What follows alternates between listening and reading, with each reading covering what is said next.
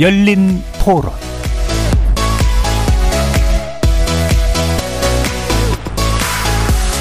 안녕하십니까. KBS 열린 토론 정준희입니다.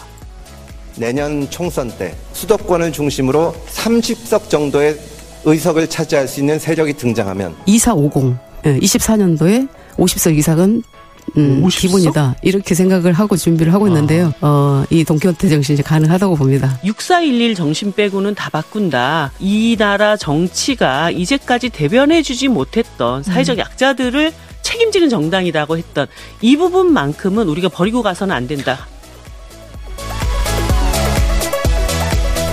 금태섭 전 의원, 양, 양향자 무소속 의원, 그리고 이정미 정의당 대표 세 사람의 이야기 들어봤는데요. KBS 열린 토론 매주 목요일 여의도 정치 바깥에서 국회를 바라보는 색다른 시선 국회 외사당으로 여러분을 만나고 있습니다. 이제 22대 총선이 불과 10달을 남겨놓고 있습니다. 바야로 여의도 정치권은 내년 총선 대비 태세로의 전환을 앞두고 있죠.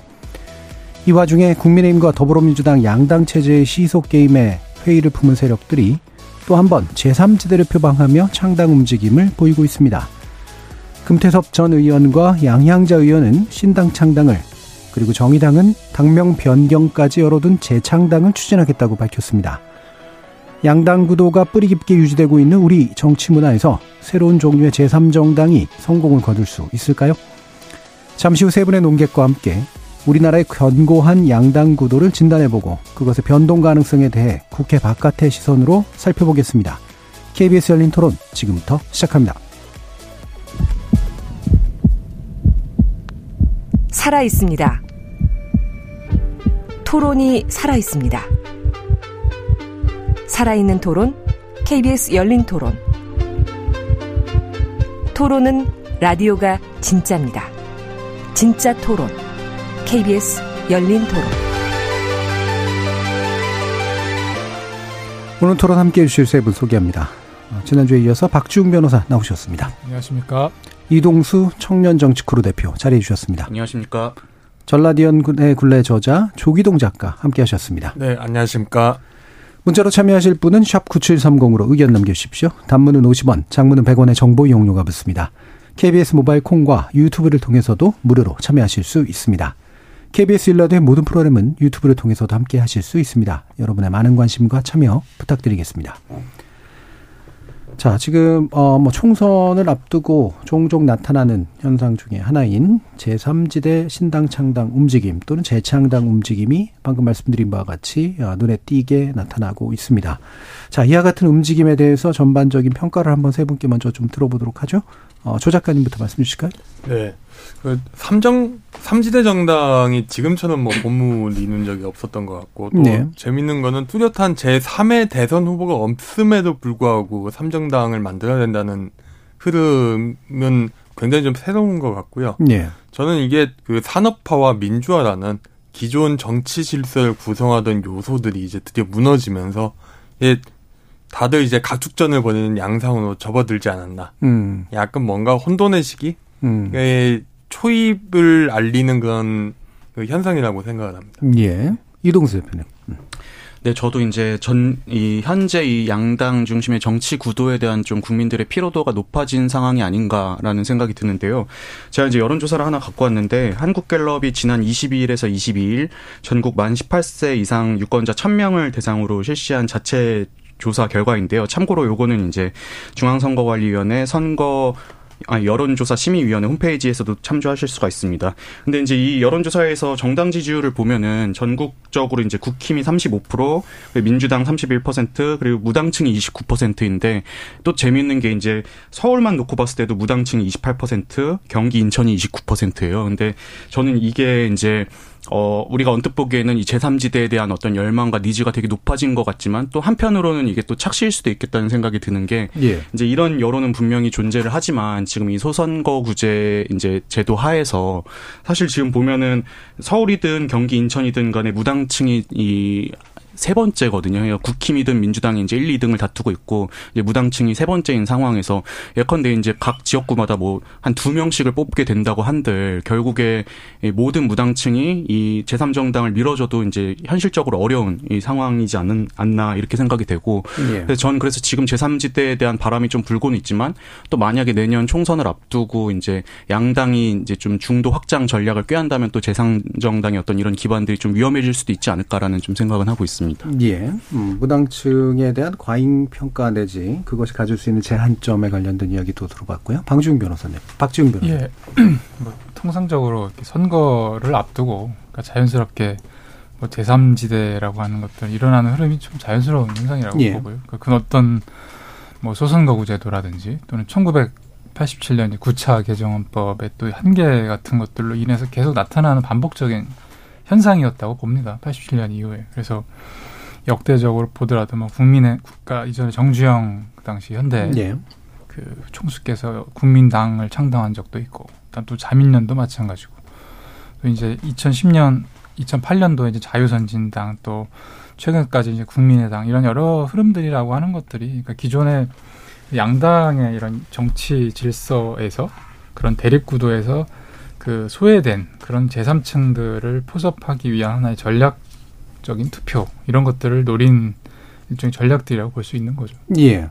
그럼 방금 말씀 주신 내용에 대해서 좀 더 이제 얘기를 나눠보면 아까 이제 조 작가님도 말씀 주셨지만 이제 보통 대선 때나 대선 후보가 명확할 때 예, 그를 중심으로 모이는 경향이 있고 또 덧붙이자면 이제 지역 구도를 가지고 지역 기반 같은 것들을 나름대로 가지고 움직이는 경향인데 이번에는 그건 아닌 것 같다. 라고 이제 얘기가 한다면 박 변호사님은 차이점이 뭐라고 생각하세요, 과거와는? 그러니까 사실은 그 과거의 과거시 제3지대와는 좀 차별이라고 하는 건 이제 인물 어떤 예. 하나의 대선과 연결될 수 있는 그런 인물 구도가 형성되지 않은 상황에서 나타나는 현상이라고 좀 볼 수 있는 측면이 분명히 있는 것 같고요. 음. 그러다 보니까 어떤 실제로 이런 제3지대가 등장한다는 부분에 대해서 관심이 좀 국민적인 관심이 상대적으로 낮고 예. 왜냐하면 어떤 대중적인 스타쉽이라든지 이런 것들이 없이 정당이라는 게 사실 돌아가기가 굉장히 어렵거든요. 근데 결국 구심점이 있어야 되는 거고 네. 그런 측면 때문에 그런 이제 뭔가 outlier 또 이제 이런 아웃사이드의 이런 뭔가 소수 정당의 목소리 같은 것들을 대변하거나 또는 어떤 하나의 노선 강령 이런 조직 체계를 갖춰가면서 정당이 형성돼야 되는데 그런 예. 흐름들이 뚜렷하게 나타나고 있지 않은 거죠. 음. 그래서 과거에도 보면은 뭐 제3정당이라고 하진 않았습니다만 대부분은 이제 소수적 어떤 견해를 어, 국회에 알리기 위해서 나오는 경우들이 많았는데 이번은 인물의 어떤 어, 값이라고 말하기 좀 그렇고요. 대선 후보급이라고 볼 수 없는 분들인데 아, 또 그렇다고 해서 소수 의견만을 표방하는 건 또 목적은 아닌 것 같아요. 이 갭이 어떻게 이제 파악이 되는 건데 이동수 대표님 말씀 주시죠.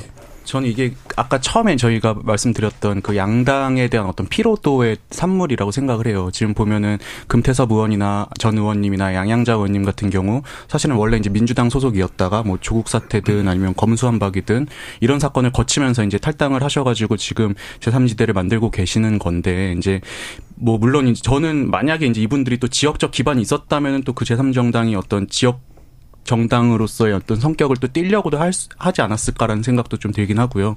일단 기본적으로 뭐 이런 이 지금 현재 이제 양당에 대한 어떤 정치 양극화의 피로도가 있는 상황에서 이분들이 어떻게 보면 지금까지는 그래도 좀 상징적인 존재였고 그게 이제 또 제3지대 어떤 신당 창당으로도 이어지고 있는 게 아닌가 생각이 됩니다. 예. 아까 조 작가님께서 이제 이게 나름대로 좋게 평가하신 부분은 산업화하고 네. 민주화라고 하는 두 개의 어떤 가치를 가지고 있었던 것이 이제 드디어 좀 퇴장하거나 거기에서 뭔가 다른 것들이 나타나려고 하는 모습인 것 같다. 근데 그걸 혼돈 내지 혼란이라고 표현하셨는데 네. 이두 분들이 그거를 표방하고 있는 가치가 있는 거 있는 것 같으세요? 아직까지 음. 뚜렷하게 제시한 게 없고 음. 또 분명히 노선을 어떻게 설정할 거냐는 걸로 굉장히 내부 갈등의 여지가 많습니다. 대표적인 게 이제 안철수 씨 같은 경우, 안철수 의원 같은 경우가 예. 2011년에 처음에 이제 정치 선언하고 예, 새정치 연합을 만들고 이런 과정에서 내부에서 굉장히 또 노선 때문에 갈등을 빚거든요. 예. 이 부분이 잠재적인 위험이라고 제3 정당을 표방하는 분들이 안고 있는 위험이라고 생각을 하고 있습니다. 음, 음. 오히려 그런데 제3 정당에 대해서 어느 정도 사람들이 상을 갖고 있는 거는 이것이 보수하고 민주당 진보 계열 중에서 결국 민주당 내지는 진보 계열이 차기나 아니면은 뭐 이후에 어떤 집권 플랜이나 비전이 과연 갖고 있느냐에 대해서 많이들 의구심을 갖고 있는 상황이거든요. 네.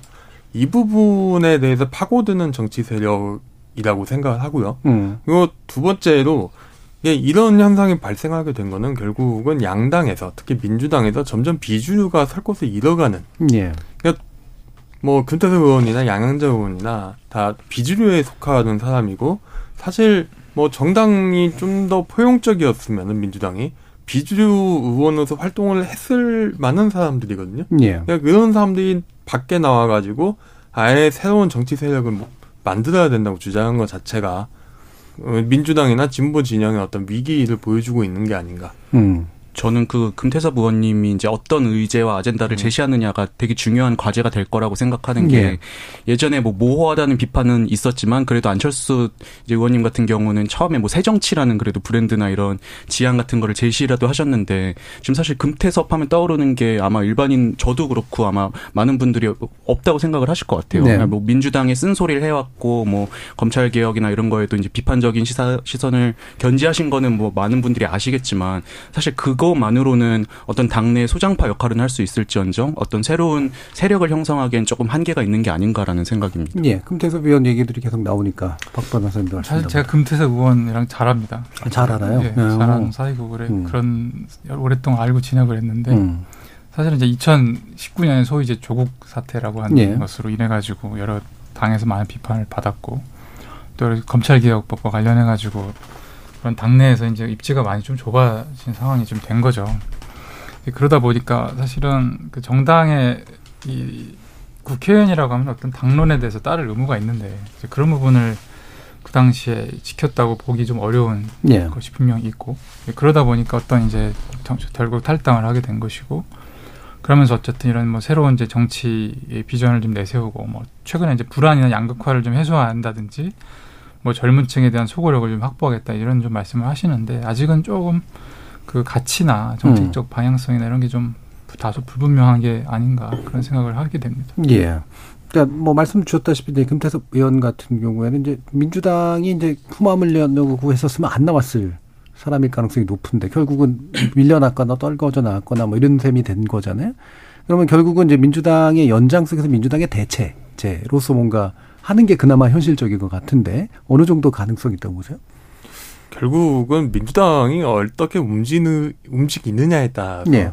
달려 있는 거라고 생각을 합니다. 이건 결국 2016년에 안철수의 국내당의 성공이 어느 정도 그 비교 대상이 될 텐데요. 네. 2016년에 그 국내당이 호남을 중심으로 해가지고 그냥 선전을 했잖아요. 네. 근데 그 정서에는 그 민주당 내부에서 결국 수도권에 있는 중산층 화이트 칼라라는 집단 유권자 집단과 전통적인 민주당의 지지층 호남 예. 출신들의 어떤 갈등의 연장선상에서 호남 출신 옛날부터 민주당의 본인들이 사실 주인이라고 생각했던 그분들의 입장에서 과연 그 이른바 친문들 에게 어떤 그 주도권 내줄 수 있느냐 정치적인 주도권을 이런 고민들의 산물이었거든요. 예. 그냥 비슷하게 민주당의 변화가 어느 정도 가느냐에 따라서 근대서 신당의 어떤 정치적인 폭발력은 많은 영향을 받을 것 같습니다. 예. 그러니까 민주당이 좀 더 뭐 포괄적이고 좀 더 대표성을 띠게 되면 아무래도 빛이 나기는 어렵겠지만 약간 지리멸렬하면서 이제 뭔가 잘안 네. 되면 어느 정도 반사적 이익도 생길 수 있을 것 같고 이렇게 네. 보시는 거네요. 근데 저는 현실적으로는 그 2016년 당시에 국민의당만큼의 어떤 파급력은 좀 어렵지 않을까라는 네. 생각인데요. 왜냐하면은 물론 이제 광주 전남 뭐 이런 호남 지역에서 그동안 뭐 민주당 독점해와 가지고 호남이 발전을 못했다 이런 것에 대한 불만도 있지만 사실 2016년에 그렇게 국민의당이 어떤 큰 돌풍을 일으킬 수 있었던 거는 말씀하셨던 것처럼 이제 문재인 당시 대표의 어떤 호남 홀대론 뭐 이런 것들이 네. 끊임없이 대두되던 상황이었잖아요. 있잖아요. 그럴 때 이제 기존에 전통적으로 호남에서 정치하시던 분들이 안철수 당시 원장님이라고 해야 되나요? 같이 손을 잡고 이제 그렇게 네. 큰 어떤 결과를 이뤄내신 건데 지금 현실적으로 금태섭 의원 전 의원님과 함께 이렇게 세력을 형성할 만한 정치인들이 그렇게 많을까 저는 그런 점에서 조금 예. 어렵지 않을까라는 생각입니다. 음, 호남 내지 지역 기반 얘기가 좀 나와서 이 얘기를 그냥 바로 또 양양자 의원하고 연결해서 일단 먼저 좀 해보면 좋을 것 같은데 어, 양향자 의원은 이제 광주를 일종의 기반으로 좀 선택하고 있는 것 같습니다. 뭐 나름대로 이제 어, 지역 기반, 지역 근거도 있고 또 현재 활동하고 있는 것도 있고 그래서인데 그렇다면 양향자 의원의 이런 지역적 시도는 가능한 건가? 박, 박 변호사님. 그 일단 뭐 쉽지는 않을 거라는 생각은 합니다. 음. 왜냐하면 그 2016년도 상황이랑 지금 23년도 상황이 많이, 많이 달라졌다 생각이 들고요. 그러니까 16년도는 아까 말씀하셨죠.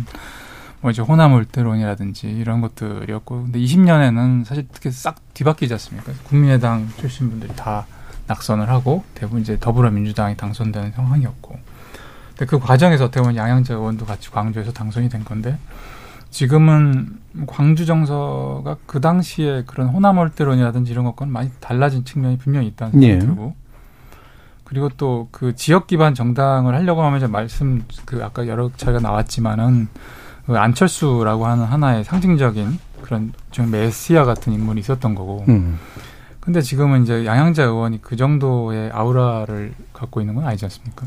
그런 측면 때문에 광주에서 시도를 한다고 하더라도 쉽지 않으실 수 있을 거다 이렇게 생각합니다. 예. 그 저는 그 양양자 의원님께서 아무래도 원래 지역구가 광주셨으니까 또 광주에 문을 두드리는 면도 있다고 생각을 하는데 근데 이제 전 양양자 의원님이 그동안 좀 약간 실수를 하셨던 게 지금 호남에 그래도 이제 어떤 국민의 힘에 대한 반감이나 이런 반감이나 이런 게 있는 상황에서 양양자 의원님께서 얼마 전에 이제 국민의힘 반도체 특위 위원장을 또 맡으셨잖아요. 예. 전 예. 그게 또 나중에 선거 때 또 두고두고 상대편한테 어떤 빌미를 제공하지 않을까라는 좀 우려는 있습니다. 예. 뭐 그 호남 지역에서 나름대로 이제 좀 커가고 있는 국민의힘 세력까지도 생각하고 있는 걸까? 뭐 모르겠습니다. 네. 저는 좀 약간 다른 생각이 약간은 다른데요. 음. 그 일단은 호남 이왜 양양장 원덕은 오고 금대섭 의원이 주도하는 신당도 이제 7월 예. 4일에 그 토론회를 열는데 그 호남에 주목하는 이유는 가장 그 비민주당 정치 세력에 대한 예. 니즈가 굉장히 높은 음. 곳이라는 데 있죠. 있겠죠. 그러니까 민주당은 되게 싫은데 저기 저당은 찍기 싫은데 그렇다고 국힘은 더 싫은. 예. 왜냐면은 국힘의 원류인 보수 정당은 그 호남 사람도 억압해온 정당이라는 인식이 굉장히 뿌리깊이 있기 때문에 이런 needs를 파고들기 위함이고 두 번째로 그 민주당 지지율이 2020년 동시지방선거에서 37 아니 광주의 투표율이 37.7%밖에 네. 안 나왔습니다. 네. 2008년 42.4% 이후에 전국 최저치를 찍었는데 이거는 정치에 대해 굉장히 불만이 많은 층이 굉장히 쌓여 있다는 거거든요. 예. 그거를 공략하기 위한 거라고 생각을 하고 굳이 광주 양재 의원도 이제 광주 연구를 내세우는 거는 난 그런데 두 사람이 약간 정치적인 목적이 좀 같을까 하는 생각이 들어요. 음. 그러니까 음. 금은 같은 경우는 결국은 본인이 세력을 만들어서 결국 대선을 분명히 노릴 사람인데 양자 의원 같은 경우는 오히려 호남 자민련? 예. 약간 그 호남 지역 기반을 해서 그 정치적인 재기를 노리는 지금 상황에서 민주당에서도 자리 잡기 힘들고 네. 이미 민주당에서 당적 복당을 불허했으니까 그러면서 무소속 계속 있는 건데 그럼 정치적인 재기를 하려면은 세력을 만들고 호남에서 유의미한 표를 얻은 다음에 다시 민주당이 어디는 옮겨가는 게 최선이겠죠. 그러니까 소지역 맹주로서의 어떤 길을 걷지 않으시나 싶고 그럼에도 불구하고 약간 이기 쉽지 않은 거는 이게 그쪽의 표심이 과연 전국 단위 경쟁력이 없는 정치인을 예. 과연 찍어줄까 정치인 내진 정치 세력을 뭐 양들 결국 전국에서 수도권 경쟁력이 있어야만 찍어줄 거거든요. 그렇기 때문에 오히려 되게 이중적인 문제에 봉착하지 않을까. 하나는 전국 경쟁력이 없고 두 번째는 그게 없음으로 해서 지역에서 서구력을 굉장히 약한 예. 그런 위기에 계속 어려움에 봉착할 거라 생각합니다. 예. 그러니까 양양자 의원이 신당 창당을 이제 표방하면서 한국의 희망이라고 하는 제목을 붙였고 내용은 실용 정치, 생활 정치였습니다. 여기까지는 별로 새로운 건 없는 것 같고요. 예. 블록체인 플랫폼 기반 정당이다. 이게 이제 좀 새로워 보이는데 박 변호사님 어떻게 평가하십니까? 예, 뭐 저도 블록체인 관련돼 가지고 뭐 일을 좀 하는 것도 있습니다만은. 뭐 이렇게 네. 많이 알고 많이 하세요. 변호사로 먹고 살기 이것저것 예. 많이 해야 되는. 예. 근데 일단 그 블록체인이라고 하는 성격은 이제 다수의 참여자가 전제되어 예. 있는 것이고 또 다른 하나는 그러니까 분산형 네트워크를 기반으로 해서 거기서 신뢰할 수 있는 여러 가지 상호 간의 계약이라든지 네. 이런 것들 자동적으로 음. 체결하고 이런 것들이 블록체인의 기본인데 정당의 성격이라는 건 사실 블록체인화 하기가 상당히 어렵습니다. 음. 왜냐하면 정당이라고 하는 것은 분산된 형태가 되기 굉장히 어렵고 결국 다수의 참여자는 전제되지만 결국 중앙 형태로서 뭔가 선출에 가까운 네. 형태로 계속 뭔가 특정한 목표를 좀 집착할 수밖에 없고 결국은 집권이라는 걸로 대변되는 것이고 그러니까 이런 상황에서 어떠한 이제 많은 입장들이 대변이 되고 그것들을 그 의사소통할 수 있는 플랫폼이 있다는 건 맞는 말이지만 그 자체가 어떤 양, 양, 그 당사자 간의 어떤 기반으로 형태가 유지되고 있는 블록체인과 같은 형태로서의 예. 뭐 그런 네트워크를 이룰 수 있다라고 하는 건 사실 머리에 좀 잘 안 와닿고요. 음. 그리고 또 그런 형태의 플랫폼이라고 하는 것들이 뭐를 지향하는 걸까? 그러니까 이미 사실은 여러 가지 제도적인 형태로서 뭐 공천이라든지 또는 뭐 당원의 그런 토론이라든지 이런 것들이 뭐 사실 시스템이 없는 것도 아닌데 그런 것들이 블록체인화한다는 게 어떠한 차별성을 가질 것인가가 좀 불분명한 거죠. 음. 예전에 사실은 뭐 아는 건 아니지만 했던 얘기들 뒤에서 나왔던 얘기들을 좀 들어보면 이 아이디어는 굳이 말하면 이제 돈 많이 드는 오프라인 중심의 조직체 정당이 아니라 온라인으로 이제 당원들 끌어모으고 온라인으로 의사결정을 하는 이런 방식을 해보겠다 쪽에 좀 더 가까웠던 거로 기억하는데 어떠세요 이동수 대표님? 네, 저는 그 음. 양향자 의원님이 이력은 되게 매력적인 분이시잖아요. 네. 여상을 나오셔서 뭐 삼성전자에서 최초로 또 여, 여성 상무도 하시고 저는 차라리 이제 뭐 블록체인 이런 게 아니라 예전에 이명박 대통령 하셨던 것처럼 뭐 샐러리맨의 신화 이런 식으로 네. 어필하고 음. 뭐 화이트 칼라 직장인들에게 어필을 했으면은 좀 괜찮았을 것 같은데 음. 이제 본인은 이제 막 처음 독립을 어떻게 보면은 시작하시는 상황에서 좀 차별화라든지 아니면 세련된 모습을 보이려고 하셨던 것 같아요. 근데 저는 뭐 정치권에서 4차 산업혁명, 뭐 메타버스 이런 얘기 나올 때마다 제 주변 친구들은 아, 어르신들 저런 거 왜 이렇게 좋아하냐고 우리는 예. 아무도 관심 없는데 이런 얘기 많이 하거든요. 예. 그래서 저는 그래서 지금 당 지금 이제 한국 정치가 처해 있는 문제는 사실 그런 기술적인 문제 뭐 이런 게 아니라 그냥 당장 지금 양당 대표들 만나서 밥 먹기도 힘든 이런 양극화라든지 아니면은 뭐 이런 이 정치적 의사결정에서 어떤 일반적인 보편적인 시민들의 목소리가 반영되지 않는 것들 이런 거지 전 기술적인 문제는 아니라고 생각하거든요. 예. 그래서 이제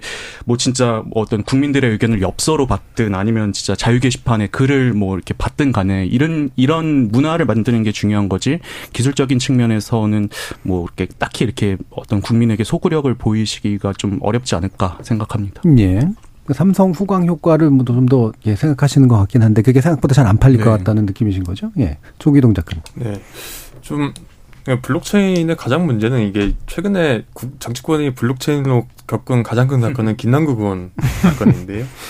되게 약간 그 양현장 의원의 그 아이덴티티를 어떻게 갖고 갈 거냐에 대한 그 전략이 부족한 게 아닌가. 일단 이 생각이 들고 이 네. 부분은 두 분과 의견을 꽤 같이 하고요. 좀 다른 이야기를 하고 싶은데 결국 이제 조직 이야기를 당을 하면 할 수밖에 없거든요. 그냥 그러면서 좀 이게 세련되지 못하거나 아니면은 방법론이 새로운 게 없으니까 이걸 이야기했지만은 결국 신당에서 의외로 신당이 중요한 거는 신당의 조직을 어떻게 구축할 건가. 네. 지지자를 어떻게 조직할 거냐는 게 아닌가 싶습니다. 유럽 같은 경우를 보면은 그 마크롱의 악마르슈 네. 사례를 보면은 악마르슈 마크롱 같이 스타 정치인이 한 70년대 후반생에서 87년생까지 있거든요. 2016년 당시에 굉장히 젊은 사람들을 데리고 엘리트 학교를 나온 그 젊은 사람 데리고 정치를 시작을 하는데 가장 신경 쓴 것 중 하나가 조직화예요. 유권자의 네. 조직화 내지는 유권자의 의견을 받아서 본인의 정책 내지는 정치 플랫폼으로 구현을 시키겠다는 거기서 또 그 인터넷 기반이나 IT 기술 많이 활용을 하거든요. 좀 이런 식의 결국 신당 우리가 많이 흔히 신, 제3지대에서 이야기하는 거는 정치인 이야기지만 정치 담론에서 결국 정치인 입장에서 그 당을 만드는 사람 입장에서 중요한 거는 조직을 어떻게 구축할 건가. 네. 이 문제를 좀 봐야 되지 않을까 싶습니다. 네. 그 조직 말씀이 나오셔서 이 금태섭 신당 내지 양양자 신당이라고 하는 것들이 결국엔 지역도 사실은 별반 없고 사실 이념적으로는 아직은 뚜렷하지 않다면 세를 모으는 게 이제 중요할 텐데 그 세는 원래는 이제 현역 의원들 내지 전 의원들로 표방이 되고 기타의 어떤 나름대로 이름값이 있는 분들로 이제 되잖아요. 밑에 밑바닥 조직들은 또 만든다고 하더라도 이동수 대표님 보시기에 어느 정도 영입 가능성이 있다고 보십니까? 영입이라는 게 어떤 예, 좀더 그 눈에 띄는 인물들을. 아, 네. 예. 그 저는 그 영입 영입을 이제 영입이 되게 중요하다고 생각을 해요. 지금 네. 물론 이제 금태섭 의원님, 양양 아니, 금태섭 전 의원님이나 양양자 의원님의 어떤 개인에 대한 어, 뭐 평판이라든지 이미지 뭐 이런 걸 차치하고서라도 이제 주변에 초반에는 아무래도 좀 괜찮은 분들 뭐 아니면 신선한 분들 예컨대 뭐 최근에 이제 봉달 그, 그 곽대중 대변인 뭐 네. 영입하듯이 네. 이렇게 기존 정치권에 없었지만 또 나름의 식견을 갖춘 분들을 영입할 수 있다고 생각을 하는데 근데 이제 그동안의 제3지대 정당들을 보면은 아무래도 이제 리스크 리스크가 있다 보니까는 네. 좀 여기에 합류하는 분들이 기성 정당에서 공천 못 받을 것 같은 분들이 또 합류하는 경우들도 음. 많은데 그 경우에는 이제 뭐 속된 표현으로 이 당의 어떤 품질 관리가 제대로 이루어질까에 대해서 네. 좀 저는 우려하는 부분은 있습니다. 네. 네. 두 분도 한번 전망해 주시죠. 인재 영입 가능성에 대해서 초기동 대표님. 결국 지지율도 얼마나 끌어올릴 수 음. 있느냐겠죠. 그러니까 2000 사실 저는 새정치나 제3지대 정당에 대한 개본이 2010년 이후에 계속됐다고 생각하는데 네. 2011년에 안철수 의원 같은 경우는 안철수 의원이 뜬 거는 이제 강연 청춘 콘서트를 네. 하면서 그 신드롬이란 말이 나올 정도로 부문이 일으키지 않았습니까? 그러니까 거기서 뭐 대, 본인의 브랜드도 쌓고 대 인지도 넓히고 또 거기 나왔던 사람들이 되게 신당에도 참여를 많이 합니다. 네. 이렇게 조직 기반을 다지는데 윤석열 같은 경우 윤석열 대통령 같은 경우도 5월 달에 정치선 정치적 메시지 내고 6월 말에 정치 선언하고 예, 본인 세력을 그때부터 되게 빨리 확충을 하는데요. 예. 결국 거기서 본인 민그 국힘의 지지 대안이 없음과 윤석열의 지, 높은 지지율이 인력을 충원하는 그 일종의 정치적 자본이었죠. 그리고 예. 금태섭 의원의 정치적 자본은 결국 지지율인데 음. 지지율과 메시지를 얼만큼 본인이 뭔가 그 판을 흔들 수 있는 걸 내놓을 수 있을까 음. 여기에 달려 있지 않을까 싶습니다. 네. 새로운 인물들이 있을까도 전 사실 근본적으로 궁금한데 박 변호사님 일단 그 인재 영입이라고 네. 하는 과정이 결국은 정당의 새로운 창당을 전제를 하는 거죠. 네. 근데 새로운 정당의 창당이라는 게 저기 계신 분들 잘 아시겠지만 돈이 엄청 많이 들어야 돼요. 그렇죠. 중앙당 조직을 갖춰야 되는 거고 또 지역 조직을 갖춰야 되고 또 그 관련해 가지고 전당대회도 해야 되고 전당대회 하는 데만 돈 엄청 많이 듭니다. 그가 실제로 지금 최근에 문제가 되는 지금 민주당 사례만 하더라도 결국은 그 전당대회 과정에서의 지금 돈봉투 문제 이런 게 문제가 되고 있지 않습니까? 근데 그런 상황이다 보면 사실은 실제로 어떤 하나의 신당을 창당하는 과정에서 그런 이제 비용 문제 그게 또 따라가지고 인재 영입이 뒤따라야 되는데 예. 이걸 그럼 이제 출자할 사람이 누군 건지 그 다음에 또 그렇게 하는 것이 가능성이 있다고 볼 수 있는 건지 이런 걸 음. 종합적으로 판단하고 인재들도 들어가는 거거든요. 근데 그런 모든 걸 봤을 때 그러니까 지금의 그러니까 물론 앞으로 어떻게 될지는 뭐 사실은 예단할 수는 없겠습니다만 네. 현재만으로 봤을 때는 뭐 쉽지는 않을 것이다. 그러니까 특히 물론 선의를 가진 그런 제3의 정치라는 게 성공하는 걸 왜 바르지 않겠습니까? 예. 근데 그걸 떠나서 어떠한 지금 슬로건이나 뭐 비전이라든지 이런 게 뚜렷하지 않고 사실은 기존의 양당의 정치에서 그 어떤 그 반대의 기치를 높였던 분들이 나와서 뭔가 새로운 걸 해보려고 하는데 그런 경우는 사실은 어떠한 가치나 노선이나 이런 걸 정립하기가 쉽지가 않죠. 예. 저는 그, 네. 네. 말씀하십시오. 저는 그 내부 단속을 어떻게 하느냐도 되게 중요할 거라고 생각을 음. 하는데요. 이제 뭐 예컨대 이제 조직이 없고 아니면 좀 참신하거나 이런 세련된 인재가 없어도 어떻게 한번 바람 잘 타면은 한 번 정도는 신당 신당이 이제 좀 유의미한 의석을 얻을 수 있다고 생각을 해요. 예. 문제는 이 제3정당 신당들이 이제 두 번 세번 총선을 거치면서도 살아남을 수 있을까인데 역대 이런 역사들을 보면은 사실 지역 기반이 있었던 자민련도 뭐 얼마 못 갔지만 음. 이제 대부분 보면은 처음에 반짝하고 사그라 지는 경우가 많았는데 그게 보면은 이제 그렇게 해서 처음에 바람 타고 국회의원 된 분들이 아무래도 이제 다음 선거, 다다음 선거 고민할 수밖에 없는 상황에서 새로 만들어진 당이다 보니까 지역 기반은 약하고 그러니까 이제 다음 총선 생각하면 아, 저 당으로 가야 되는데라는 어떤 고민을 할 수밖에 없는 그 음. 대표적인 예가 저는 바른정당이었다고 생각을 합니다. 예. 호기롭게 이제 나와서 이제 나름의 이제 인기도 얻었지만 다음 선거 생각해 보니까 의원님들이 아 여기 안 되겠는데 해서 이제 막 2차 3차 막 탈당 사태 나오고 했었잖아요. 그래서 예. 저는 그렇게 이제 그 내부 구성원들 이 진짜 풍찬 노숙하면서 끝까지 이어갈 수 있, 게 하는 어떻게 하는가가 되게 좀 중요한 요인 중의 하나라고 생각을 합니다. 예. 어, 사실 정의당 얘기까지도 일부에서 하려고 했는데 입으로 좀 돌려서 정의당 얘기 좀 더 깊게 해보는 게 좋을 것 같고 이게 아무래도 이념이 그래도 비교적 뚜렷한 정당이기 때문에 자 그러면 여러분들이 보시기에 양 신당에서 여러분들 영입하면 들어갈 것 같습니까? 금태섭 의원님과 친한 분 한번 말씀드려보죠. 네, 저는 좀 민간에서 여러 가지 뭐 그 생업에 종사하는 게 더 보람 예. 있는 일이라 지금 그럴 생각이 없습니다. 예, 어디서 불러도 안 간다. 예. 정치권 어디서도. 예, 그렇습니다. 예. 어, 용산에서도 불러도. 이미 제가 뭐 청와대 근무를 해봐서. 예, 예. 그러면 이게 조기동 작가님. 일단 지금 상황에서는 저는 정치권에도 별로도 안 갈 것 같고 음. 그다음에 제가 정치의 뜻이 있다고 가정을 할 경우에 예. 지금 상황에서 제가 저 삼정당에 가서 뭘 바랄 수 있을 건가 음. 결국 중요한 거는 공천을 받던가 뭐 아니면은 하다 못해 어디 구청장이 될 이나 지자체장이 될 수 있는 어떤 기반을 갖던가 뭔가 얻을 수 있는 게 있어야 되는데 예. 그게 뚜렷하지 않거든요. 음. 지금 상태에서는 글쎄요 움직이지 않을 것 같아요. 예. 이게 가장 솔직한 대답이 아닐까 네. 싶긴 한데. 예, 이동적이시네요. 예. 아 저도 만약에 아 이 당이 진짜 음. 대한민국의 미래다 이런 느낌이 드는 당이면 음. 뭐한 네다섯 석밖에 못 얻을 것 같아도 갈 것 같은데 사실 지금의 거론되는 제3정당들에선 저는 개인적으로 그런 모습은 아직까지는 안 보이는 것 같거든요. 예. 그래서 저도 그냥 이대로 있을 것 같습니다.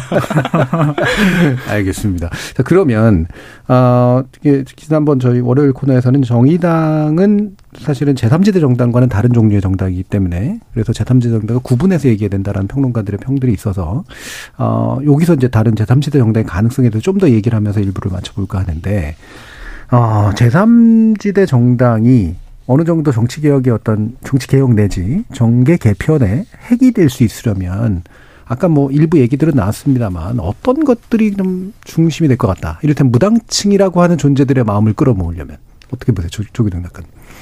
뭐 가장 성공 유럽 정치에서 가장 성공한 제3정당은 제가 생각하기에는 베를루스코니인데요. 94년 예, 이탈리아에. 이탈리아에. 음. 그러니까 당시의 상황이 이탈리아 기민당과 사회당이 부패 스캔들로 완전히 망해버립니다. 음. 그리고 공산당 공산당대로 그 소련이 망하면서 공산주의 붕괴로 갈피를 못 잡죠. 그래서 일, 원내 1, 2, 3당이 모두 다 헤매는 국면에서 그 기민당과 기민당 영역을 잠식해 가는 대체를 하는 네. 거거든요. 결국 가장 중요한 거는 기존 정당이 지금보다 훨씬 더 망하느냐가 음. 첫 번째일 거고 두 번째는 이걸 이게 새로운 정치 세력이 나와서 기존 정치 세력을 대체할 수 있어야 된다는 걸 보여주는 거예요. 예. 단순하게 혁신이 문제가 아니라 중도층 공략의 혁신이 문제가 아니라 민주당이건 아니면 국민의힘건 어, A라는 정당은 민주당을 완전히 민주당 밀어낼 수 있는 정당 또는 B라는 정당, 국힘을 밀어낼 수 있는 정당이라는 인식을 국민들에게 심어줄 수 있어야 된다고 생각하는데 예. 그러려면 결국 이제 리더십하고 명확한 메시지겠죠. 음. 내가 이 정당이 정당 정치라면 내가 이거는 확실하게 하겠다. 이 부분을 보여주는 게 중요할 것 같습니다. 네. 그래서 이미 부자들이 좀 망해야 된다. 그리고 어, 이 대체 세력으로서의 힘을 보여줘야 되는데 핵심은 리더십 그리고 네. 메시지다. 이동수 대표님. 저는 이제 아까 처음에 이제 조기동 작가님께서 말씀하셨던 것처럼 이 산업화 민주화라는 어떤 시대 정신들을 지금 양당이 각각 하나씩 독점하고 있는 상황이잖아요. 근데 이거의 어떤 유통기한이 점점 끝나가면서 이제 국민들의 어떤 피로도가 높아진 상황인데 네. 그래서 저는 제3정당이 산업화 민주화 이후에 어떤 시대 정신을 설정하고 그걸 국민들께 설득하느냐. 뭐 예컨대 인구 문제일 수도 있고 양극화 문제일 수도 있고 한데 네. 이걸 어떻게 설득하는가가 또 관건이 될수 있다고 보고 있습니다. 음, 좀 더 새로운 종류의 의제하고의 네. 연관성. 박 변호사님. 근데 이게 그 말씀을 좀 드리면 음.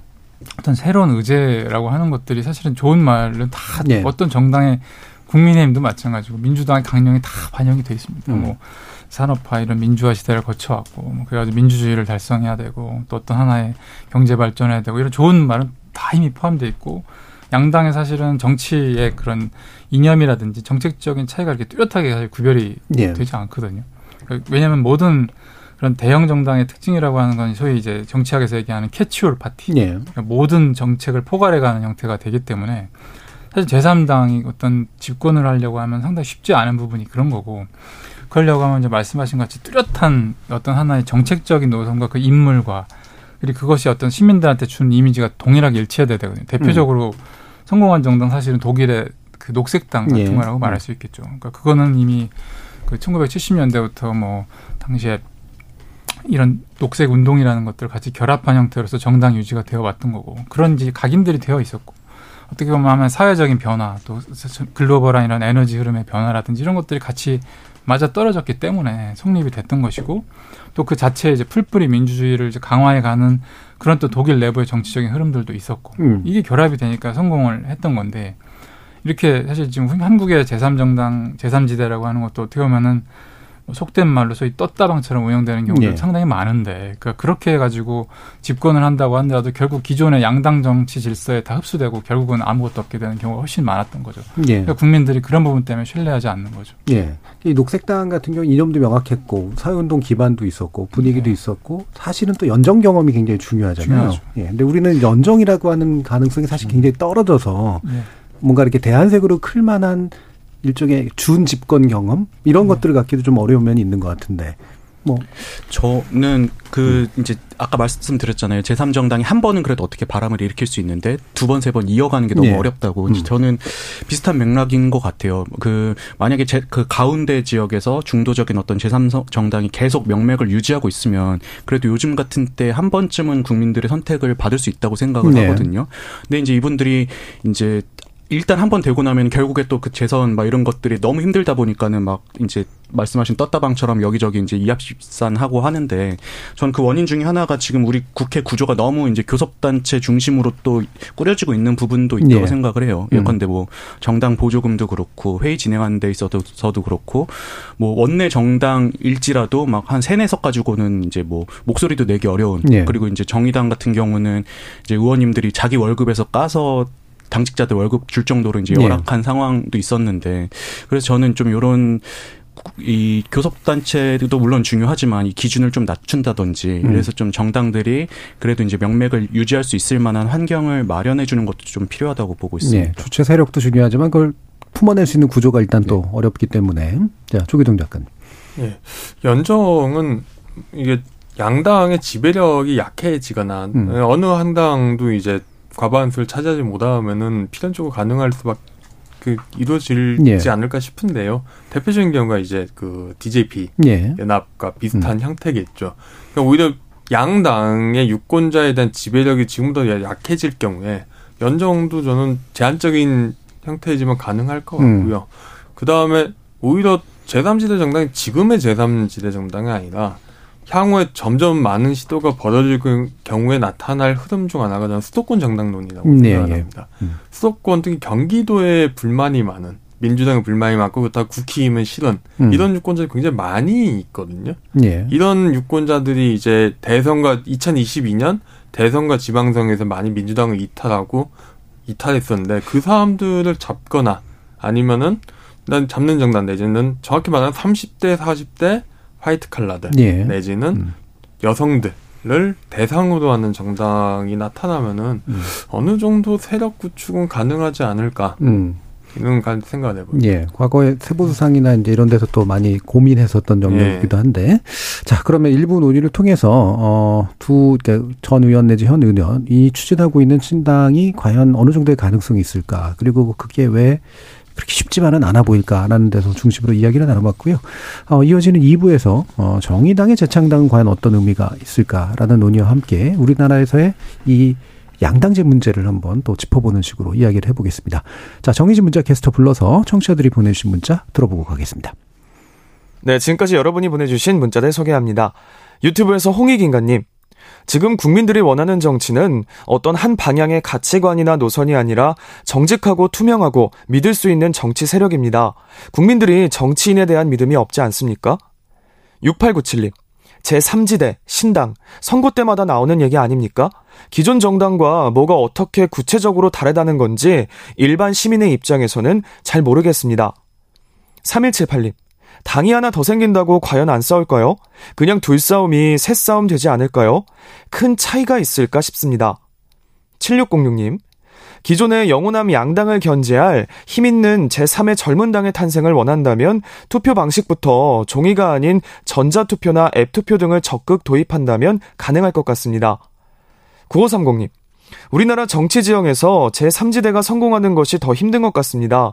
안철수의 국민의당은 안철수 당시 대선 후보의 개인기가 가장 크게 작용했던 것이고, 그 전에도 그 후에도 뒤를 이을 만한 제3지대는 없을 것 같습니다. 7573님. 본인들의 이익이나 정치적 계산 때문에 민생 법안도 내쳐버리는 기성 정당에 지쳐 있습니다. 정치인들은 소신대로 활동을 하고 국민들의 삶에 관심을 가지고 의정할 새로운 정치 22대 국회를 기대합니다. 3682님. 지금 나오는 제3지대 세력들의 가장 큰 문제점은 매력적인 인사도, 매력적인 정치 구호도 없다는 것입니다. 국민들이 양당 체제에 지쳤지만 그렇다고 다른 세력에 대해서 큰 기대를 가지지 않고 있습니다. 제3지대가 성공하려면 참신하고도 혁신적인 인물과 가치가 필요합니다 라고 보내주셨네요. 네, KBS 열린 토론. 이 시간은 영상으로도 생중계하고 있습니다. 유튜브에 들어가셔서 KBS 일라디오 또는 KBS 열린 토론을 검색하시면 지금 바로 토론하는 모습 보실 수 있습니다. 방송을 듣고 계신 여러분이 시민 농객입니다. 계속해서 청취자 여러분들의 날카로운 시선과 의견 보내주세요. 지금까지 문자캐스터 정의진이었습니다. 토론은 치열해도 판단은 냉정하게 복잡한 세상을 바꾸는 첫 걸음은 의외로 단순할지도 모릅니다. 평일 저녁 7시 20분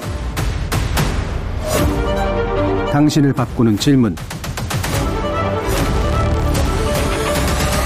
KBS 열린 토론 정준희입니다. KBS 열린 토론 정치 외곽의 시선으로 국회를 바라보는 국회 외사당 이동수 청년 정치 크루 대표, 조기동 작가, 박지웅 변호사 이렇게 세 분과 함께 하고 있습니다. 자, 일부에서 미처 못했던 정의당 이야기로 한번 넘어가 보죠. 네, 정의당은 이제 재창당을 표방하면서요. 이게 이제 자강론과 재창당론이 대립하던 과정에서 아마도 재창당 속에 이제 초점을 맞추고 있는 것 같은데, 아, 뭐, 비노동 정당은 물론 아니긴 하지만, 어, 사회 생태 국가를 지향하는 정당. 그래서 녹색과 아, 기존의 노동 내지 이제 페미니즘 이런 것들이 이제 한꺼번에 좀 결합된 그런 지향들로 아마 나오고 있는 것 같습니다. 이런 흐름에 대해서 어떤 평가를 해주실까? 일단 세 분의 의견을 또 먼저 들어보죠. 이동수 대표님. 저는 지금 이 정의당이 처해 있는 문제는 사실은 진보 진영의 문제라고 생각을 해요. 그 음. 제가 이제 2018년쯤이었던 것 같은데 그 당시 한국노총 위원장이던 지금 이제 민주당의 김주영 음. 의원님 네. 이제 간담회를 한 적이 있었거든요. 근데 음. 그때 인상적이었던 말씀 중에 하나가 지금 노조들이 처한 문제는 사실 나이가 너무 많아졌다. 그래서 네. 이제 과거에 이제 민주화 운동하던 5, 60대들 위주고 20, 30대들이 안 들어오고 있어서 음. 청년들이 좀 요런 데 있어서 관심을 가져달라고 말씀을 해 주신 게 기억이 나요. 예. 근데 저는 그게 뭐 노동조합의 문제이기도 하지만 똑같이 이제 진보 정당들의 문제인 것 같기도 합니다. 그래서 음. 지금 그동안 이제 진보 정당에서 이제 기존에 이제 민주화 때 가져오던 의제들 뭐 민주화라든지 아니면은 이제 뭐 노동 인권 뭐 이런 것들이 있었는데 이걸 이제 업데이트 하려고 사실 지난 총선 때 뭐 류호정, 장혜영 이런 분들이 들어왔다가 결과적으로 그 실험은 실패를 하게 된 거죠. 지금 지지율로 봤을 때는. 그래서 저는 진보 진영이 어떤 이제 뭐 계속 아까부터 나왔지만 새로운 어떤 아젠다를 또 이제 내놓지 못한다면은 좀 어려울 수도 있다고 생각을 합니다. 네, 조계동 작가님. 네, 저는 저도 이 대표님 진단하고 비슷한데요. 음. 저 같은 경우는 지금 2022년 선거가 어떤 민주당뿐만 아니라 민, 범 진보 진영의 세계관의 파산이 아닌가. 음. 핵심적인 거는 반독재 투쟁이나 세계관에서 반독재 세력을 몰아내고 민주화된 세력이 주주가 되면은 사회가 정상화되고 올바르게 될 것이다. 그리고 음. 국민들 우리를 계속 지지해 줄 것이다. 근데 실제로 주주가 교체됐는데 세상은 그렇지 않았잖아요. 음. 예, 여전 주주가 정말 교체됐다고 느끼세요? 정치 쪽에서는 꽤 저는 교체됐다고 생각합니다. 음. 정치도 그렇고 문화나 사상 쪽에서도요. 음. 예. 그럼 그런 부분에서 이제 새로운 대안을 만들어야 되는데 음. 대안 어쩔 수 없이 정의당은 할 수밖에 없다고 생각을 하고요. 음. 저는 두 번째는 이게 정의당이 현장 조직이 없어요. 음. 결국은 이게 진보 통합진보당 지금 진보당이 지방선거에서 굉장히 약진을 했습니다. 2020년에 예. 다 따지고 보면은 어느 어디 상태 뭐 공항 이전 반대 투쟁을 한다든가 네. 가장 대표적인 게 전남 그 쌀 직불금 투쟁 전농하고 같이 해가지고 한다든가 아니면 환경 문제만 해도 태양광 발전소 농촌에서 굉장히 네. 또 환경 파괴 문제 소지가 큰데 그 무분별한 그 신재생 에너지 발전소 건설 반대 투쟁을 해요 농민들하고 음. 같이 이러면서 이제 지역에서 표를 얻어가지고 기초의원이 많이 되거든요. 네. 정의당 같은 경우는 그런 현장 조직이 거의 없죠. 음. 조직이 없으니까 당연히 현장에서 하향식으로 올라오 아니 사양식으로 올라오는 아젠다 세팅도 못하고 네. 이러면서 결국 공중전만 가지고 하는 정당 진보의 한계에 지금 부딪히지 않았나 싶습니다. 음. 사실 뭐 진보 당 기억이 원래 대중조직 운동이 강하죠. 예. 근데 지금 정의당에 남아 있는 주류들은 원래는 이제 노조 기반이었는데 그걸 확장하던 과정에서 이제 사실은 좀 약간 흐릿해진 기반이 좀 네. 그런 측면도 있는 것 같아서 박지훈 변호사님 말씀 한번 들어보죠. 그러니까 사실 정의당이 가장 약진했던 시기 어떻게 보면 민주노동당 네. 시기인 거죠. 음. 그러니까 2004년도고 그 당시에 그 13% 정도 비례대표 지지율을 제가 받았던 걸로 기억을 합니다. 그랬을 때 근데 그 이후에 어떻게 보면 정의당, 그러니까 전신인 민주노동당, 그 다음 이제 통합진보당, 그 다음 정의당으로 가는 이 과정에서 어떻게 보면 계속 좀 그 배제의 정치를 할 수밖에 없었던 음. 상황인 것 같아요. 그러니까 그리고 또 대중 조직과 같이 결합됐던 것들이 떨어져 나가, 우리 조기동 작가님 말씀하셨던 음. 것처럼 떨어져 나가는 형태가 되었고 그러다 보니까 결국은 이제 남은 거는 사실은 소위 우리 그 정의당의 간판 스타라고 데뷔되는 노회찬 심상정 예. 이두 분이었던 거죠. 음. 그리고 노회찬 대표가 돌아가시고 나서는 더더욱 어떻게 보면 정의당의 갈 길을 많이 잃어버리게 된 것 같고 그런 소위 아까도 6411 말씀하셨지만 노회찬 전 대표가 말씀하셨던 뭐 6411이라든지 또는 뭐 삼겹살 불판을 갈아치워야 네. 된다든지 그러니까 이런 워딩들 그리고 또 그런 하나의 스타십의 정치 같은 것들이 결합됐던 것들이 지금 많이 무너진 상황이라고 봐야 되는 거죠. 음.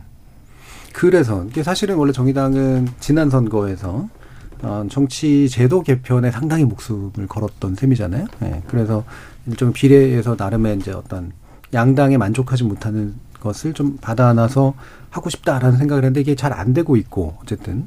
요번에도 그렇게 잘 될 것 같지는 않은데 어 지금은 그래서 정치 제도 개혁의 목을 매기보다는 스스로를 바꿔서 뭔가를 해보겠다라고 좀 가고 있는 셈인데 이런 방향성, 나름대로 이념적 지향성에 대해서는 어떤 평가를 하시는지 이동, 이동수 대표님 말씀 주실까요? 그 저는 일단 정의당이 뭐 지난 이 총선 때 뭐 위성 비례 때문에 우리가 당했다 막 이런 네. 말씀하시는 분도 계시잖아요. 음. 근데 저는 꼭 그게 구도 때문만이었냐, 음. 정의당 자체의 잘못은 없느냐. 음. 제가 이제 여론조사 다른 걸 하나 갖고 왔는데요. 그 한국갤럽이 지난 5월 23일부터 4월 동안 전국 18세 이상 1000명을 대상으로 네. 진행한 자체 설문조사고요. 요것도 이제 중앙선거 여론조사 심의위원회 홈페이지에서 통해서 확인을 하실 수 있습니다. 근데 이제 정당 비호감도를 묻는 질문이었는데 보면은 국민의힘의 비호감도가 58 그리고 민주당은 60%였는데 정의당이 이제 67% 거의 예. 70%에 육박하는 음. 근데 이제 저희 특히 이제 좀 저희 제 주변에 1030이 또래들이 느끼는 게 뭐냐면 정의당이 그동안 약간 아 우리는 정의로운 집단이고 음. 우리는 항상 얘기하는 게 약자를 보듬고 맞는 얘기하고 근데 여기에 대해서 좀 반론을 제기하면은 뭐 차별주의자라든지 혐오주의자로 네. 낙인 음. 찍고 음. 점점 더 이제 좁은 곳으로 들어간 경향이 전 근 몇 년 사이에 있었다고 생각을 해요. 음. 특히 이제 젠더 갈등 다루는 과정에서도 남성들도 많이 뭐 페미니즘이나 이런 거에 대해서 이제 공감은 하지만 또 가끔씩 너무 극단적인 목소리에 동의하지 않으면 마치 차별주의자인 것처럼 하는 음. 예, 그런 모습들이 좀 그동안 쌓이다 보니까는 이렇게 비호감도가 높아졌고 그래서 이런 문제를 혁파하지 않으면 안 된다. 저는 꼭 2년 만의 문제가 아니라 정의당의 그동안 어떤 태도라든지 음. 어떤 대중을 대하는 자세 이런 것들에 대한 변화도 저는 좀 음. 필요하다고 생각합니다. 오히려 태도가 본질이다. 네. 음. 조기 조기동 작가님. 저는 약간 다른데 오히려 그 젠더 갈등에서 음. 정의당이 훨씬 더 페미니즘 쪽으로 갈 수 있었는데 안 간 게 문제 아닌가. 예. 왜냐면은 음.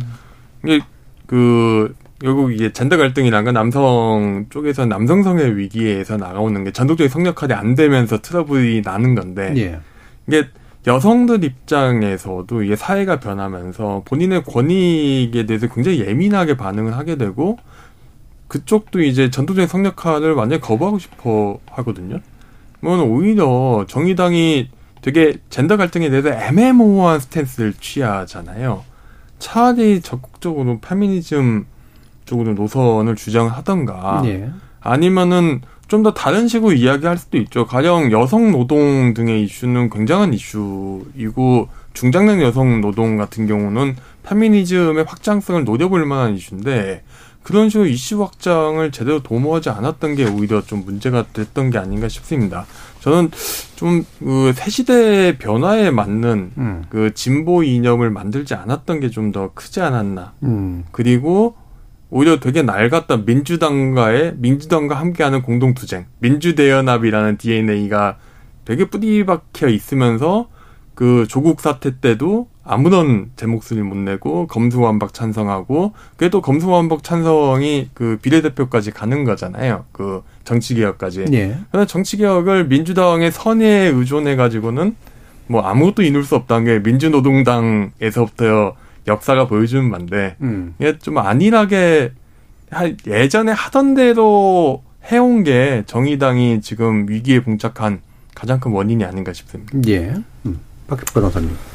지금 사실 어떻게 보면 정의당의 가장 큰 위기는 이제 아까 말씀하신 것 같이 지금 인물의 구도에 문제 있어서도 예. 어떤 그 소위 말하는 그 정의라고 하는 내지는 그 진보적 가치를 대변하는 사람이 누군가에 대해서 어떻게 보면 많이 훈련이 안 된 상황들이 좀 계속되고 있는 거고 그리고 또 그러다 보니까 어떻게 보면 그 조직 자체도 그렇게 탄탄하지 못하고 결국은 어떤 하나의 그런 우리 조기동 작가님 말씀하셨지만은 어떤 하나 이제 이념적 가치를 지금 지향하고 사실 더 명확하게 좀 선명성 투쟁 같은 것들을 해야 되는 상황인데 그런 걸 못하는 거 아니냐. 그러니까 이런 인식이 있는 거죠. 정의당 내부에도 그런 불만이 또 있는 걸로 알고 있고. 어, 그리고 자꾸 왜 민주당과 어쨌든 뭐 소위 말하는 뭐 이중대화 같은 역할을 하느냐. 이제 이런 비판이 내부에 있는 거고. 그러면서 어쨌든 노선에 있어서 명확하게 노선을 타야 되는데 왜 가지 못하냐 그러니까 이런 흐름들은 분명히 있는 거죠. 음. 근데 사실 당명으로서 나온 정의라는 거는 예. 진보적 가치라고 얘기하셨는데 예. 일반적으로 정치에서 진보적 가치는 아니잖아요. 그렇죠. 예. 근데 이게 이제 예.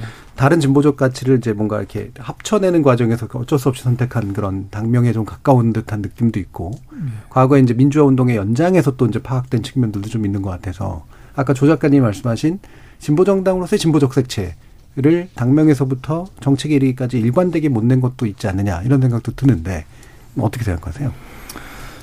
그러니까 제가 뭐 정의당에 대해서 음. 이래라 저래라 말할 권한은 없지만 사실 음. 어떤 진보적인 색채를 얘기하려고 하면은 그런 뭐 이름을 뭐 재창당을 어차피 지금 이제 음. 공헌한 마당이니까 어쨌든 그런 진보라고 하는 이름을 다시 한다든지 또는 새로운 그 진보적 가치를 대변하는 형태의 뭐 당명 개편은 할 수 있겠죠. 음. 그리고 근데 가장 중요한 것은 그 일반인들 관점에서 어떤 것들이 머릿속에 떠오르는 걸까? 예를 들면은 지금 역대 선거 중에서 그 중에서 가장 인상적이었던 건 사실은 2012년에 손학규 후보가 내세웠던 겁니다. 예.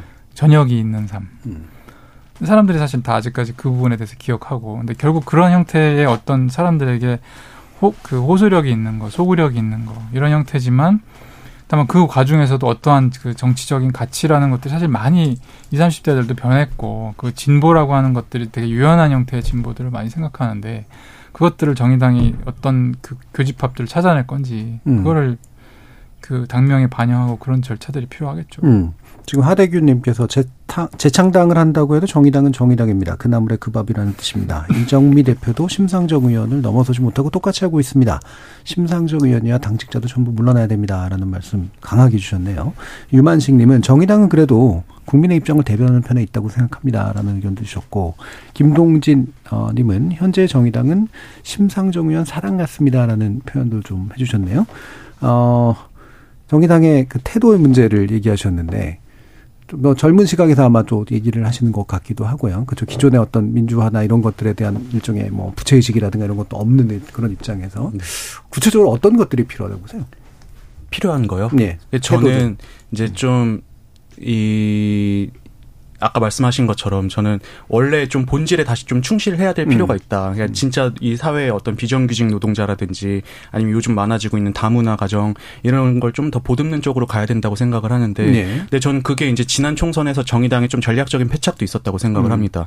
예컨대 이제 다문화 때문에 이자스민 전 의원 영입하고 뭐 노동 갑질 이런 것 때문에 뭐 박창진 전그 네. 대한항공 부, 기장이었나요 예. 뭐였죠? 예, 네. 왜 아무튼 사무장, 예, 사무장 영입하고 사무장.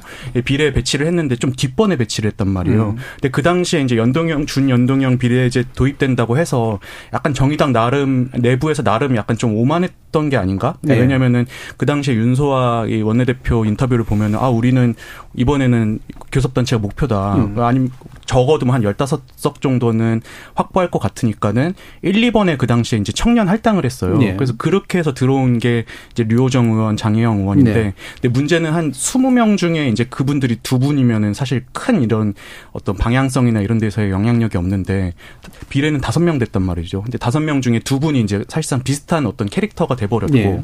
그러면서 이제 기존의 정의당에서 가지고 가려고 했던 노동이라든지 다문화 이런 이슈들이 사실은 뒷전으로 밀려버린 음. 그래서 저는 좀 이 진보 정당이 이제 진짜 사회적 약자를 품는다고 했을 때 단순히 메시지만 요즘 뭐 전 세계적으로 PC주의, 뭐 정치적 올바름 이런 게 유행하고 있지만 메시지만 그렇게 낼 게 아니라 정책적으로도 말씀하신 것처럼 뭐 중장년 비정규직 여성이라든지 이런 분들을 좀 더 보듬는 쪽으로 가면은 그래도 이제 좀 국민적인 소구력이 있지 않을까 음. 생각합니다. 네.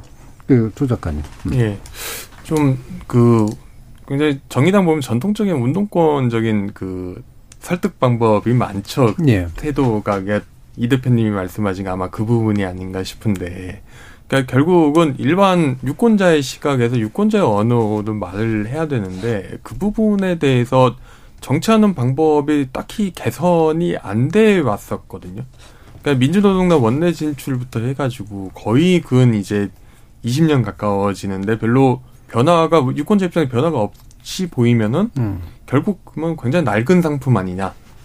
이게 좀 큰 것 같고요. 네. 예. 저는 좀 그 오히려 정의당이 가장 놓친 것 중 하나가 지방 의회 아닌가 싶습니다. 음. 음. 지역 그러니까 기초의회라든가 지역 기초의회 음, 음. 옛날에는 조직이 있었을 때 민노당 시절에는 기초 쪽을 많이 가려고 했었거든요. 네네. 근데 기초가 안 되면서 음. 그러니까 기초가 안 되고 기초가 안 되면 지역구 의원도 못 따죠. 음. 주민 접점이 없으니까 조직도 못 만들고 그러면서 점점 더 원내 정당화되는.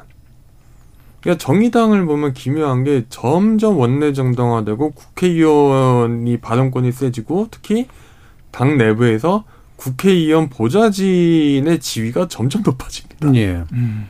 예. 그런 면서 이제 당이 쭈그라든 악순환에 접어들지 않았나. 음.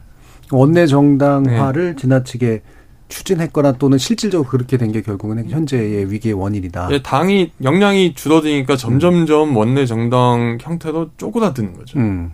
네. 그거를 쪼그라들었다고 표현할 수도 있고 사실은 확장이라고 생각했던 네. 건 면도 아. 좀 있는 것 같고요. 그렇죠? 그래서 원내 투쟁을 잘하다 보면 또 이제 네. 바깥에서도 뭔가 더 커질 수 있을 것이다 이렇게 아마 생각을 했을 것 같은데 저 유튜브에서 황기정 님은 또 응원하는 말씀도 주셨네요. 아무리 생각해봐도 국민의힘이나 민주당보다는 정의당이 100번은 잘했다고 생각합니다. 라고 이제 또 말씀도 주시기도 했습니다. 자, 정의당 얘기 뭐 더 하실 거 있으면 해주셔도 좋고요. 결국 이제 이런 이 얘기로 좀 결론을 좀 내야 될 것 같은데 이른바 무당층이 뭐냐? 네, 사실 이 문제일 것 같아요. 예, 무당층은 결국 여집합인데 전제의 조사 방식으로 보면 이게 중도냐? 음, 아니면 말 그대로 거대한 어떤 정치 실망 세력이냐? 실제로 선거하면은 투표에 나갈 분들이냐 이제 이런 것들까지 이제 포함되는 것 같습니다. 나름대로의 그 무당층에 대한 분석을 좀 해보시면 어떨까? 아, 이동수 대표님. 저는 이제 보면은 이 요건 개요로 말씀 안 드려도 되나요? 그 음. 여론조사 보면은 그래도 청년층에서도 이제 무당층으로 찍는 분들이 많으세요. 근데 네. 이제 그 일단 전 여론조사 전화를 받았다는 것부터가 그래도 정치에 아주 관심 없는 분들은 아니다. 음. 이분들은 그래도 어느 정도 여론조사에 응할 의향이 있고 이제 나름 정치에 관심도 있는데 내 진보도 싫고 보수도 싫다 하는 정서가 지금 어떤 무당층의 근간을 이룬 게 아닌가 싶고요. 예. 그래서 이건 또 반대로 얘기하면은 그 지금 양당이 이제 문제라고 평가되는 부분들이 몇 개 있잖아요. 요것만 조금만 개선해도 충분히 이제 좀 이 지금의 무당층들을 포섭해 나갈 수 있는 음. 기회가 되지 않을까도 저는 음. 보고 있습니다. 무당층의 네. 정치적 가능성을 그래도 꽤 높게 네. 보시는. 물론 이제 조사된 무당층에 네, 가깝긴 한데 어느 정도 정치적인 관심도나 관, 관여도가 있다고 보시는 네. 거니까. 예, 박 변호사님. 그러니까 결국 무당층이라는 게 스윙 보터인 것인데 예. 이게 어떤 기존 선거에는 이미 그 어떤 특정을 정당을 뭐 지지를 했느냐 안 했느냐 이런 것들이 다 여론조사에 반영이 되고 이렇게 유심히 보다 보면 조사를 보면은 사실은 그렇 아예 투표를 하지 않았다 내지는 어떤 특정 정당에 그 투표를 했다 이 두 가지로 결국 대변될 수밖에 없는 거 아니겠습니까? 그렇다고 하면은 결국 이제 어, 그리고 나서 그 무당층 중에서도 최종적으로 선, 그 선거에 대한 의사 결정할 때 뭐 무투표, 그 다음에 투표, 그 다음에 또 그러니까 기존 정당에 대한 투표, 그 다음에 제3지대에 대한 투표 이렇게 이제 크게 무당층이 네. 나눠지게 네. 되는 건데 그런 이제 이 제3의 그 지대에서도 그런 뭐 어떤 그 제3의 지대가 명확하게 이렇게 성립되지 않은 상황에서 음. 그리고 어떤 양당 구도에서 결국은 무당층은 다 양당의 그런 정치 질서에 흡수되기 마련이고 네. 내지는 어떤 그때그때 이슈에 따라 가지고 그 자기 편의로 생각하는 경향들도 분명히 있죠. 투표층들이. 그래서 어떤 하나의 그 의제가 있는데 그 의제에 대해서 나는 찬성을 해. 나는 찬성하지 않아. 그리고 그런 것들이 자기한테 미치는 이익이 극대화되는 경우에 있어 갖고 그런 그 무당층이라고 하는 것도 결국 최종적인 투표에 대한 의사결정은 어떤 특정한 정당으로 귀결이 되게 되죠. 음. 그러니까 사실은 무당층 조사라고 하는 것들이 이제 어떤 선거가 당장 앞두지 그 앞두지 않은 상황에 있어가지고는 그런 아유 이 당도 싫어 저 당도 싫어 이렇게 나타나지만 결국은 다 어떤 선거 이전 선거의 질서에다 흡수가 되게 예. 되죠. 결국은 양당 어딘가로 선택을 하거나 예. 또는 자신의 이 특정한 이해의 근거를 둬서 예. 양당의 진영과는 상관없지만 어쨌든 명확한 의사표시를 양쪽에 하는 그런 되죠. 쪽이 될 것이다. 예. 네, 조기동 작가님. 예. 보통 전통적으로 무당파층 하면은 정치에 대한 관심이 낮은 계층을 예. 이야기했었는데 최근의 특징은 왜 인지적 부당파층이라는 용어가 있는데, 음. 그러니까 본인이 양당, 양당 기존 정치 세력의 특별한 로열티를 가지지 않는 사람들. 예. 그러니까 정확히 말하면 무당보다 비당파적인 음. 유권자들이 점점 늘고 있고, 그 굉장한 규모의 집단을 이루고 있는 게 지금의 그 삼정당 이야기가 나오게 된 기반이 아닌가 싶고요. 음. 이거는 단순하게 삼정당뿐만 아니라 결국 양 정당 모두 어디인가 투표를 하실 거거든요. 음. 네, 그분들이 투표가 어디 가냐에 따라서 한국 정치 변동성이 굉장히 커지지 않을까. 음. 내지는 누군가 당선은 되지만은 그 당선됐다고 해도 지지율을 유지하기 굉장히 어려운 국면. 예. 뭐 윤석열 대통령이 보여주는 음. 그런 국면이 한국 정치의 특징으로 점점 굳어지지 않을까. 음. 그렇게 생각. 꽤 나름대로 네. 이제 swing voter로서의 역할을 더 잘하거나 어, 일단 지지하더라도 그 지지를 안정적으로 유지하지 않고 필요할 때마다 옮겨 다니는 네. 그런 역할을 하게 될 것이고 그 힘은 꽤 셀 것이다라고 네. 보시는 것 같네요. 그 힘이 꽤 세다고 보시는 건 그 층 자체가 되게 비교적 단단하게 좀 단, 만들어져 있다고 보시기 예, 때문에 단단하고 음. 굉장히 좀 안정적인 그 음. 성향을 갖고 있고요. 음. 그다음에 결정적으로 기존 정치에 대한 그 반감이 굉장히 세기 때문에 예. 세고 그거는 기존 정치가 그분 그 사람들의 needs를 충족시키지 못하는 거죠. 음. 그분들의 먹고 사는 문제 해결해 주지 못하는 수많은 음. 사람들이 존재하는 게 지금 한국 정치의 문제가 아닐까 싶습니다. 예. 예. 그럼 그 얘기를 받아서 네. 다당제하고 양당제 문제로 연결시키면 어떨까 싶은데 아 지금까지 이제 이른바 이제 양 실질적 양당제라고 하는 현재 진영화된 정치를 어, 안 좋게 보시는 분들 같은 경우에는 우리나라가 대통령제, 힘센 대통령제 플러스 어, 소선거구제라고 하는 정치제도를 가지고 있기 때문에 필연적으로 나오는 현상이다로 보시는 견해들이 일반적인데 예. 이 제도의 영향이 어느 정도 세고 방금 말씀하신 뭔가 이렇게 조직화된 다른 선택을 할 수 있는 그 조직화된 힘이 어느 정도 약하기 때문에 나오는 것이냐에 대한 판단으로 연결하면 좋을 것 같아요. 박 변호사님 어떠신가요? 일단은 그 우리 사회 결국 양당제가 이렇게 어, 뭐 그 선거마다 그때그때마다 네. 제3지대가 생겨가지고 다당제 형태로 가는 것 같지만 결국은 양당제로 음. 귀결되는 이유라고 하는 거는 이게 그 어떤 선거 이제 소선거구제의 근본적인 원인이 있는 거죠. 네. 그다음에 이제 비례대표제도 사실 좀 규모도 좀 적고 하다 보니까 그 제3지대가 어떤 독, 독특한 내지 독자적인 세계를 그 정치 질서 내에서 나 름의 세계를 형성하기가 어렵고 음. 그러다 보면 결국은 지금 또 게다가 강한 대통령제를 채택하고 있는 우리나라에서는 결국 전국 안전구도에 따라서 여당 의석을 많이 확보해야 법안도 막 통과를 시키고 하는 거 아니겠습니까? 그런 정치적 합의를 이루는 데 있어 가장 편한 건 사실 양당제거든요. 왜냐하면은 네. 양당만 양당이 어쨌든 원내대표, 당대표 이렇게 합의하면 끝나니까. 근데 제3당이 있으면 사실 귀찮죠. 그, 그 입장도 다 반영을 해줘야 되고 또 그 예산도 반영을 해줘야 되고 그런 이런 소위 그 특정 정당을 뭐 게다가 또 지금 한국이 어쨌든 이런 정치 구도라고 하는 것들이 좀 극단적 극단화된 정치 구도를 많이 보이게 돼서 어떤 특정 정당을 좀 배제하는 형태로 가는 경우가 굉장히 많은 상황에서 이런 이제 또 정치 문화 같은 것들이 더 결합을 하다 보니까 그건 다당제보다는 양당제 형태로 계속 가게 되고 또 그 양당제 속에서 공천을 받기 위해서 또 노력을 하다 보면은 결국 그런 양당제 구도를 갖고 있고 선거 때마다 그때그때 다당제 형태의 양식, 을 취하게 되는 이런 정치 구조가 형성돼요. 예. 그러니까 근본적으로는 정치 제도가 아무래도 제일 중요한 변수고 그거로 예. 인해 생긴 정치 문화가 강화를 시켰고 예. 그러다 보니 또 인적 자원이나 여러 가지 자원들이 또 양쪽으로 주로 많이 배치되면서 생기는 현상. 예. 예. 이동수 대표님. 저는 이제 꼭 우리가 양당제에 음. 대해서 부정적으로 봐야 되는가라는 네. 전 의문을 던지고 싶어요. 왜냐하면 지금 이 뭐 제3지대나 이런 얘기가 나오는 것들이 결국은 양당이 민의를 제대로 반영하지 못했기 때문이지 저는 양당제 문제는 아니라고 생각하거든요. 음. 근데 우리가 흔히 뭐뭐 이제 다당제다 하면은 많은 분들이 이제 양쪽에 이제 국민의힘과 더불어민주당이 있고 그 사이에 이제 좀 괜찮은 정당들이 들어서겠지 생각하시겠지만 현실적으로 저는 그럴 물론 그럴 가능성도 있지만 또 반대로 이제 가운데 이제 국민의힘과 뭐 민주당이 서게 되고 본의 아니게 네. 양쪽으로 이제 극단주의적인 정당들이 또 출연할 가능성도 없지 않다고 생각을 해요. 예컨대 지금 유럽 같은 경우는 구구 아니 그 뭐라고 해야 되나요? 이민자에 대한 어떤 반감 음. 이런 걸 주장하는 극우 정당들이 득세를 하고 있는데 네. 우리도 뭐 무슨 구구 유튜버당 뭐 이런 것들 나와서 원내 진출하지 말라는 보장이 있나. 그래서 음. 저는 일단은 뭐 꼭 우리가 양당제를 배척할 필요는 없고 다만 이제 이 당들이 민의를 제대로 좀 수렴할 수 있도록 바꿔 나가는 게 좀 필요하다고 생각을 합니다. 예. 구구 신문당은 없고 구구 유튜버당. 알겠습니다. 예. 예. 저 대통령제 하에서 양당제는 어쩔 수 없는 예. 부분이 있다고 생각합니다. 왜냐하면은 어떻든가 그 과반수 지지를 얻어야 되는 거잖아요. 대통령이다, 음. 대통령을 배출하는 정당이다.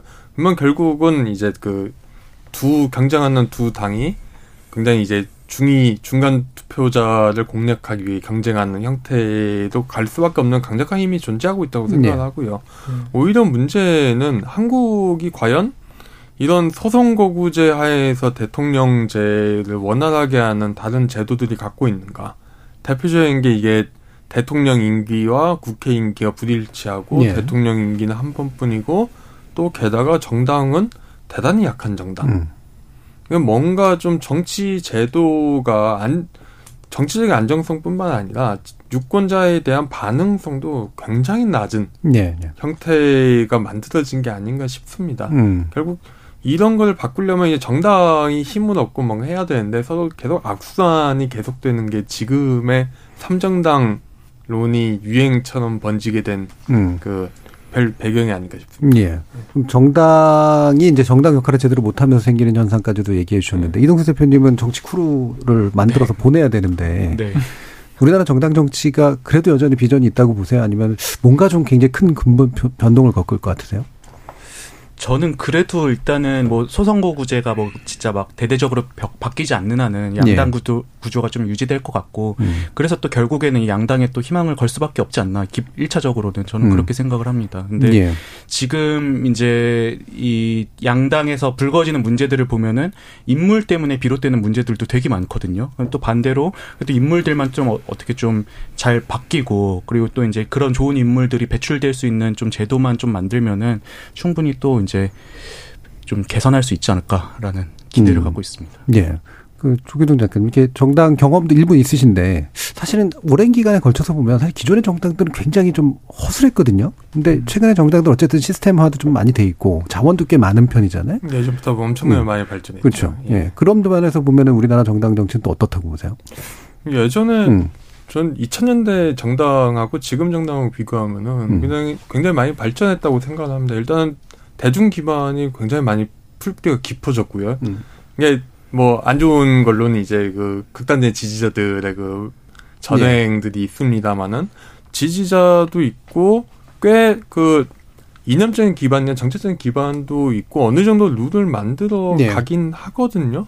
예전보다는 음. 그러니까 이제 하지만은 과연 지금의 정당이 과연 뭐 지금 결국은 정치 제도가 사회 경제적인 문제를 해결해 주느냐 예. 내지는 사회 경제적인 갈등 구조를 정치가 잘 반영을 해주느냐의 문제라고 생각을 하는데 알겠습니다. 그 부분에 음. 대해서는 굉장히 좀 문제가 있지 않을까. 예. 다음 주에서도 이 부분 한번 토론해 봐야 될 것 같네요. 우리나라 정당 정치 근본부터 한번 짚어봅시다.